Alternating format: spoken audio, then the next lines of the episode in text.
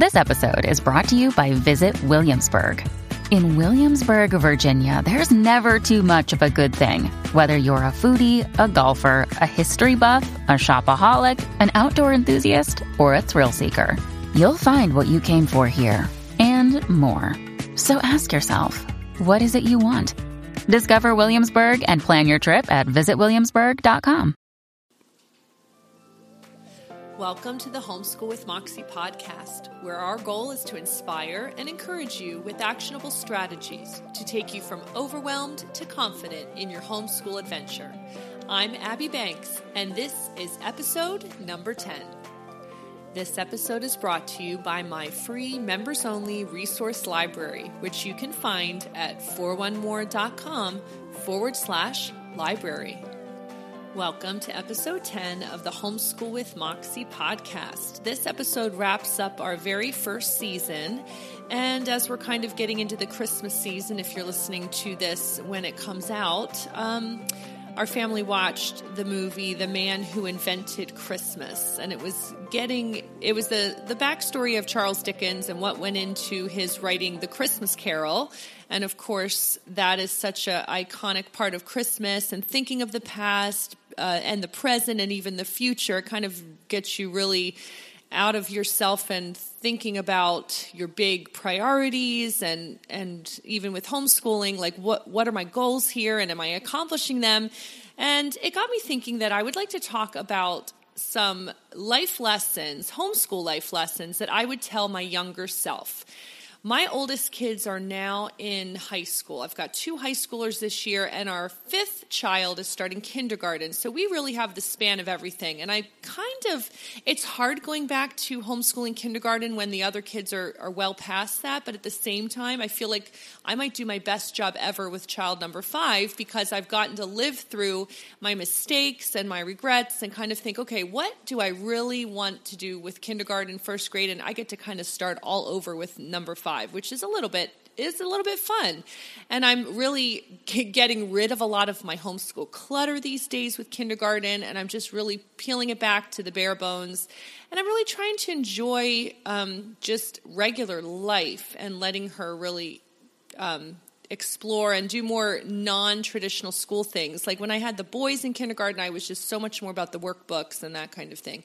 So anyway, that's kind of the backstory to why I decided to do this episode. I'm really thinking about um, you know what what I've been through in the last 10 years or more with homeschooling and what I want the next 10 years to look like. So if I could go back to my younger self about um, 10 years ago when we started homeschooling, we had just moved to a new a new city, a new house, a new everything. I had a new baby. We moved into a place that needed some renovations. We were so busy, and at the same time, I was starting to homeschool my oldest. My oldest, um, of course, was in kindergarten, and then I he had two younger brothers that were toddlers, and then we had this new baby. So it was crazy, and you know, I did the best I could, and I think I did a fine job, but there are things that I wish I could go back in time and tell myself that maybe would have eased some of the burden and some of that overwhelmed feeling that a lot of us can feel. Now, you might be jumping into homeschooling with older kids. You might not even have babies and toddlers, but you still have that overwhelmed feeling when you're jumping into something like homeschooling because it is a big it's a big responsibility, but at the same time, I think we can talk some sense into ourselves and realize that we don't have to feel overwhelmed all the time with it. So, this podcast is all about some life lessons I would tell my younger self and I still would tell myself today. It's kind of like speaking truth to myself when I when I get in my own mind and feel crazy. So maybe you can relate. So here's number 1. Enjoy your kids more. So I would definitely tell myself to enjoy my kids more. Like I said, I was a little bit too much into the traditional school workbooks, getting this everything I expected had to get done for school. I mean, my oldest was in kindergarten. I really could have scaled back a bit. Of course, he needed to learn how to read and he needed to get a good foundation in math, but I really could have enjoyed the stage we were at more. I have a bad habit, and maybe you can relate to this. I have a bad habit of just always thinking about the next stage. If I'm frustrated in, in a certain season of life, like when they were all babies and toddlers and I wasn't sleeping, I just couldn't wait to get out of that stage and wait till they grow up a little bit. But then you're in that next stage and you're like, I can't wait till the next stage. And, and I'm, I find myself, if I'm not careful, I'm never enjoying the stage I'm actually in. I'm never really enjoying my kids at each stage. I'm kind of wishing for the next season. But if I could go back, I would say enjoy the kids more. They had such natural curiosity, and we did have a lot of play and a lot of unstructured time with four boys at my house at that point. I mean, they could play for hours building train tracks and going outside and playing in the woods. So I'm not saying I didn't do any of that, but maybe in my own mind, I was just too. Um, being too strict with some of the the traditional school thoughts of like we have to sit down and get these workbooks done and I really did try to recreate school at home for a while. Um, at that point, um, I had been out of the classroom for for several years, but you know, as a former teacher, I'm I'm thinking of the all the school entrapments, the desks and the posters on the walls, and all the manipulatives and the bookshelves in this little bedroom that we turned into our schoolroom. And I really probably didn't need to do that. I could have taken a more relaxed approach, and maybe we all would have enjoyed that better. So it's a it's a simple thing and and I'm not saying you can't do workbooks. I'm not saying you can't have a schoolroom. That's definitely not what I'm saying. But just enjoy each season, enjoy your kids. And if that means being more flexible and more relaxed and if that's what it takes to enjoy being with your kids cuz let's face it, you know, we homeschool because we do love being with our kids. We don't want to send them off every day to the public school to have them to have them educated. So embrace that It's it's it is different. Our culture you know they sing it's the most wonderful time of the year when it's september when you get rid of your kids right? And that always makes homeschool moms cringe because we're saying well but we actually is it okay to say we like our kids? You know we do. We love to be with them. Doesn't mean they don't drive us crazy and we don't drive them crazy. But here's point number one life lesson. I would tell my younger self 10 years ago just relax. Enjoy the kids more. Enjoy the season you're in don't try to rush it and just be present in the moment. So that's point number one. Point number two in the homeschool life lessons I would tell my younger self is to find your tribe. And I think this is great advice for anyone, no matter if you're starting to homeschool right now, if you've been homeschooling for 10 years, if you have little kids or big kids, it's to find your tribe.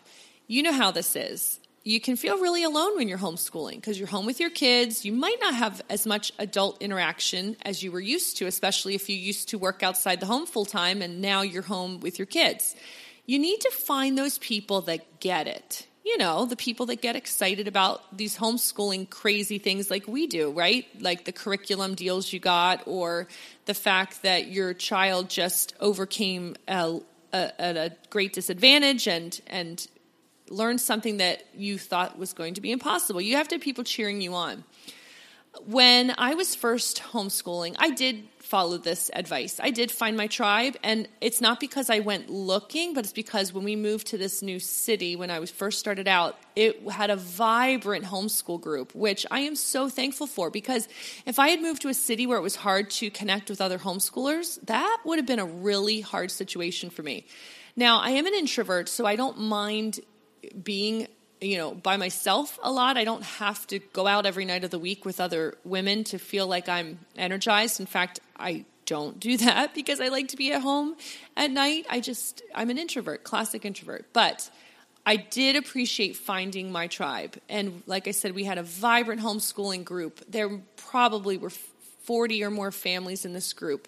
And shout out to the fundy home educators of st john new brunswick which is where we were living at the time it was awesome because there were older moms who are now my age, you know, with kids in high school. But back then, when I had a kindergartner as my oldest, I could look to these moms who had high schoolers, and you know, they would sell their their old curriculum. And so, of course, I'm going to buy curriculum from them because it came with their recommendation of, "Hey, this worked great for us." And we got together, we did spelling bees, and we did history fairs, and it, was just so much fun. And there were other moms who also were new to homeschooling when I was new to homeschooling. It's just great to find your tribe.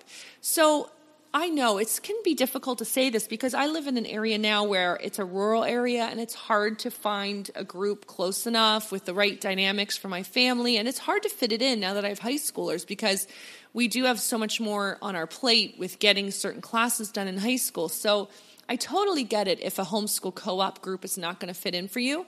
But the awesome thing is, and of course, if you're listening to a podcast, you're already savvy online, you know that the online world has opened just so many possibilities that we didn't have 10 years ago. So find your tribe on Facebook, find your tribe on social media, and be able to share in there. And it is such a great thing to know that you're not alone and there are other moms who totally get it. So that's a totally um, practical thing that you can do over the holiday season. Go ahead and find some great Facebook groups of homeschooling moms that are encouraging and that don't have drama, but you can find other people who get what you're going through. So that's point number two find your tribe. Okay, the third homeschool life lesson that I would tell my younger self is to stop feeling guilty.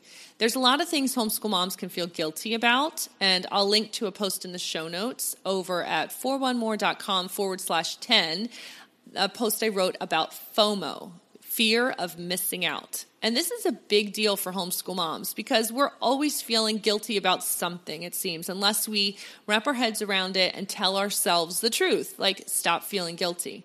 But here's the thing that I would feel guilty about um, maybe I'd feel guilty that I saw bloggers or other moms recommending all these amazing curriculums, and you can't do them all. You know, someone wants you to purchase this package curriculum, and someone wants you to try out their new, you know, science experiment curriculum, and and you just feel like, well, I'm gonna, I got to do it all, but you can't. Here's the thing. Get ideas and recommendations, research, read about it, but make a decision and then stop looking into it. Do what's best for you. I say a lot on my blog that I don't use printables, and I never want anyone to think that if they're using worksheets in their homeschool, they're doing it wrong. I've just found that for me, tons of printables are not good for my kids and they overwhelm me with printing them out and just the paperwork involved, and I'd rather not do school that way. But it doesn't mean that if it works for you, you shouldn't do it. Here's the thing my goal at Homeschool with Moxie is to say, look, you need to embrace your journey and find your groove. And that's the cool thing about homeschooling. There's not one way to do it. This is what the public school system says. The public school system says there's one way to educate kids, and it's the way we do it. And everyone has to get into this mold. And that's where so much frustration comes from. The kids who are wanting to go on and they're more advanced and they've already mastered this topic, they're not allowed. They have to be held back and do busy work while the rest of the class catches up. And then you have the kids on the other end who are struggling and they only got a 75% on their math test, but they still have to go on to the next chapter with the rest of the class. But hey, they don't know a quarter of the material, but you're making them go on. So this is obviously where homeschool we have we have really said no. We are meeting our kids' needs and there's not one right way to do it. We are going to do what's best for our kids. So I want to encourage you if I could tell my younger self this, I would say, look, stop feeling guilty. Do your research, figure out what fits the budget, figure out what's going to work for you in this season, and just do it. The bloggers aren't always right. You know, I've had some regrets in things I've chosen in my homeschool, and oh, I wish I wouldn't have done that. But you know what? At least we had a plan. It's okay. Not everything is going to be 100%. And pivoting is okay. If you started the year with a certain math curriculum and your kids hate it and you have tears every day and you can't stand it, there is no reason why you can't start something new in January. And this is a great year to a great time of year if you're listening to this live at Christmas, but you know really any time of the year. You have that freedom and embrace it. You can pivot. Pivoting is okay. You know, go with the big picture plans. I'm a big proponent in getting your big plans out there, your big picture. Like, what's the flow for this year? What's the goal? I am not a big proponent of lesson planning your homeschool year day by day. I don't think you need to do that. But big plans are okay, pivoting is okay. Be flexible. But once you find your groove, embrace it. Don't keep looking around and comparing yourself with others. You've got to stop. And I'm talking to myself here. I do this too. I'm looking around and saying, oh, but their teenagers are learning this and learning this, and my kids are, you know, it's so easy to compare. Our kids don't need that kind of burden comparing them with others. And we don't need to put that burden on ourselves and comparing ourselves to other homeschool moms. We are all unique. We all have different sets of kids with different sets of strengths and weaknesses. So here's the point I'm trying to say is just stop feeling guilty. You do you and you be comfortable in your own skin with homeschooling. And that's a, that's a lesson we all need to teach ourselves and say it over and over because it, it keeps creeping up, doesn't it? But that's point number three. Stop feeling guilty. You do you. So I said I was going to have three life lessons, but here's a bonus fourth that I think it's important to say again and again. What I would tell my younger self, number four, is you won't ruin your kids. You know, in our homeschool journey, some things haven't quite worked out as I had imagined. If I could go back with some of the kids, I would definitely do things differently with certain subjects, with certain uh, uh, routines and schedules. But I'm not going to ruin the kids, and you're not going to ruin your kids either. You give them their, their foundation. You get their foundations going. You give them a strong work ethic. You make you hold them responsible. Include them in the running of the household. Enjoy family time. Enjoy the stage you're in. But you're not going to ruin your kids. The most important thing is not the curriculum. It's not that you finish the book or the textbook or the workbook or whatever. It's that you have a relationship with your kids at the end of the day that you wouldn't have if you had sent them off to school. There are challenges with them being at home with us all the time, but there are also great advantages that if we can keep our heads on straight, remember our big why, remember our priorities, we'll, we'll realize that we're not going to ruin our kids by homeschooling them. And so these are things I would tell my younger self if I could go back. I would say, enjoy the kids more, find your tribe, stop feeling guilty, you do you, and no, you're not going to ruin your kids. So I hope this has encouraged you to realize that you can do this homeschool thing. Thanks for listening with me to episode number 10, and thanks for listening along this season. If you haven't already, please subscribe to this podcast on iTunes, Stitcher, Google Play, or wherever podcasts are. And find the show notes for this episode at 41more.com forward slash 10.